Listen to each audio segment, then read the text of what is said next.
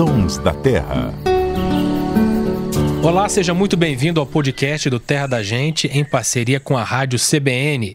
Eu sou Marcelo Ferri, repórter do Terra, e aqui comigo estão o meu colega Paulo Augusto. Tudo bom, Paulo? Oi, Ferri. Oi, Luciano. Um prazer estar aqui com vocês para a gente falar sobre natureza e sobre essa ave tão especial, tão popular, tão admirada, né? E também o biólogo Luciano Lima. Como vai, Luciano? Oi, Marcelo. Oi, Paulo. Tudo bom? Um abraço aí para todo mundo que está nos ouvindo aqui mais um Sons da Terra. E a gente segue naquela série sobre os passarinhos mais populares do Brasil. Já passaram por aqui o pintacilgo,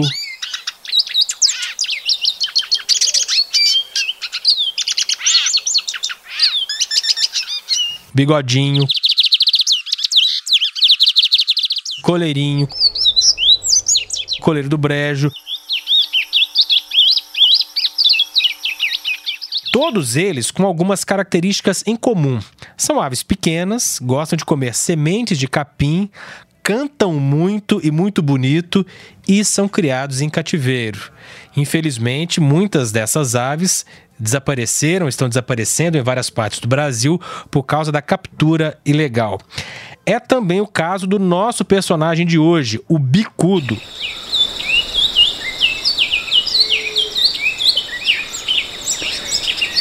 E de todos esses que eu citei, o bicudo é o mais ameaçado. Já desapareceu de várias regiões do Brasil e hoje encontrá-lo na natureza é algo muito, mas muito raro mesmo.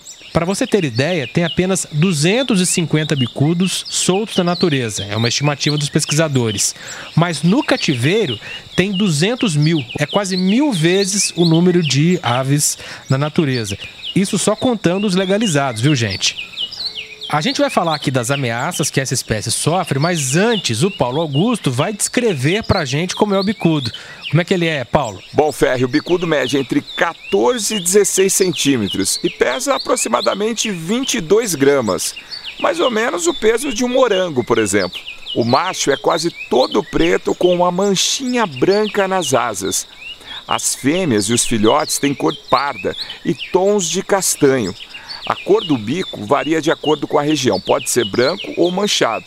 Mas o que chama atenção nesse pássaro é o tamanho e a força do bico, que não por acaso dá o nome à espécie, né? o nome popular, por isso ele é conhecido como bicudo. E é capaz de quebrar as sementes mais duras e ferir até os predadores sem dó. Bicho bom de briga, viu? O bicudo também gosta de lugares quentes, com vegetação arbustiva, perto de água, né, onde tenha bastante aquele capim navalha, né, ou navalha de macaco, ou tiririca. É uma ave também muito territorialista. Demarca para si uma área circular com cerca de 100 metros de raio. Para demarcar seu território, canta alto e longamente. Ouça o canto.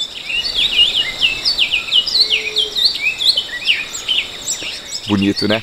Ao cantar, toma postura ereta, com o peito empinado e a cauda baixada, né? Aquela famosa frase, né? Estufa o peito e canta, né? São comuns também as disputas de cantos entre dois machos.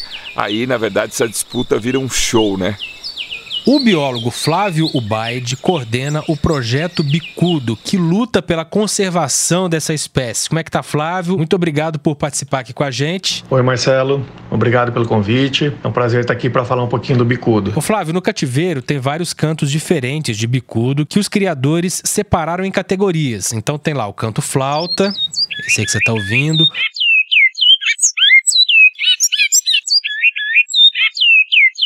o canto clássico.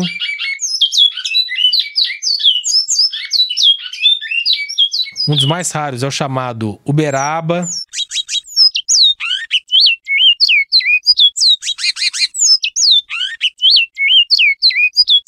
Me diz uma coisa, ainda dá para encontrar esses cantos na natureza ou o número de bicudos é tão pequeno que os cantos também já se perderam por causa dessa captura desenfreada? Primeiro, uma rápida contextualização aqui. Esses tipos de canto que você mencionou, eles são conhecidos como dialetos, que é um tipo de sotaque, né, em analogia a comunicação dos seres humanos, por exemplo, que forma sotaques de acordo com a região.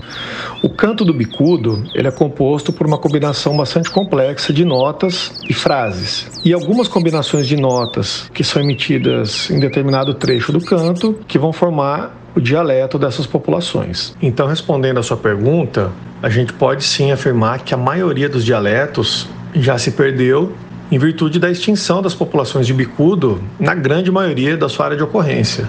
Ou seja, houve uma interrupção desse processo evolutivo dos dialetos que foram extintos junto com os bicudos. Tá? Infelizmente, nós não temos gravações históricas do canto dos bicudos na maioria dos locais em que ele já ocorreu. As primeiras gravações de aves na natureza, no Brasil pelo menos, datam da década de 60 mais ou menos, que é um período onde a gente já tem relatos de que o bicudo era uma ave muito rara na natureza. Aproveitando, eu queria falar de um tema curioso, né, que são os sotaques. Quais são os sotaques mais conhecidos dos bicudos na natureza, né? E o isolamento das populações deixa esses sotaques mais acentuados ou não? É justamente o isolamento das populações que deixa os sotaques mais acentuados, né? mais característicos de cada grupo de bicudos. Esses dialetos eles são muito importantes para que os indivíduos de um mesmo grupo se reconheçam entre si e também para que eles detectem algum bicudo vindo de uma região diferente, né, de um outro local que tem outro dialeto. Funciona da mesma forma que nós identificamos o sotaque de uma pessoa que vem do sul, do norte, do nordeste. Então os bicudos conseguem saber que um determinado canto não é aquele característico do seu dialeto. A gente consegue ter uma noção disso com as aves de cativeiro onde já existem alguns cantos bem estabelecidos. Por exemplo, o canto flauta,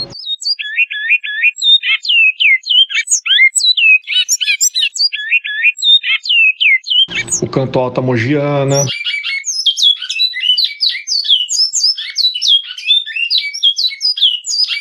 goiano,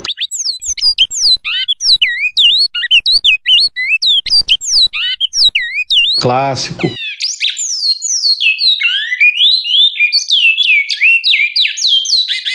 o canto livre.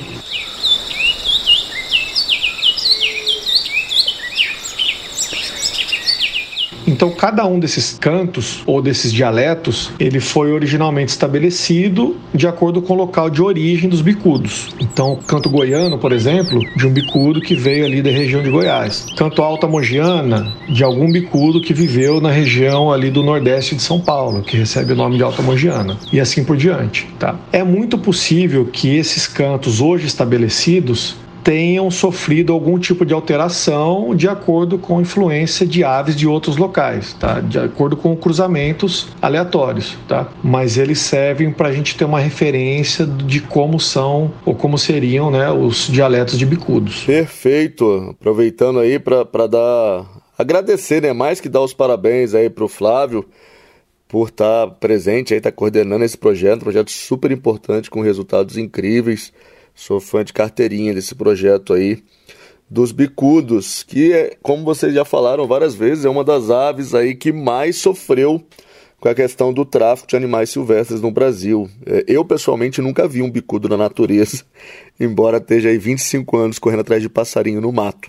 E a gente está falando aí da pressão do tráfico das aves em cativeiro e tem algumas pessoas que ainda argumentam que é importante criar as aves é, para manter as populações em cativeiro, mas acabou de sair um relatório super importante aí, é, que tem sido muito comentado com dados do governo e da Rede Nacional de Combate ao Tráfico de Animais Silvestres, mostrando que, na verdade, a criação de aves em gaiola no Brasil é uma tragédia, impacta absurdamente as populações de aves silvestres.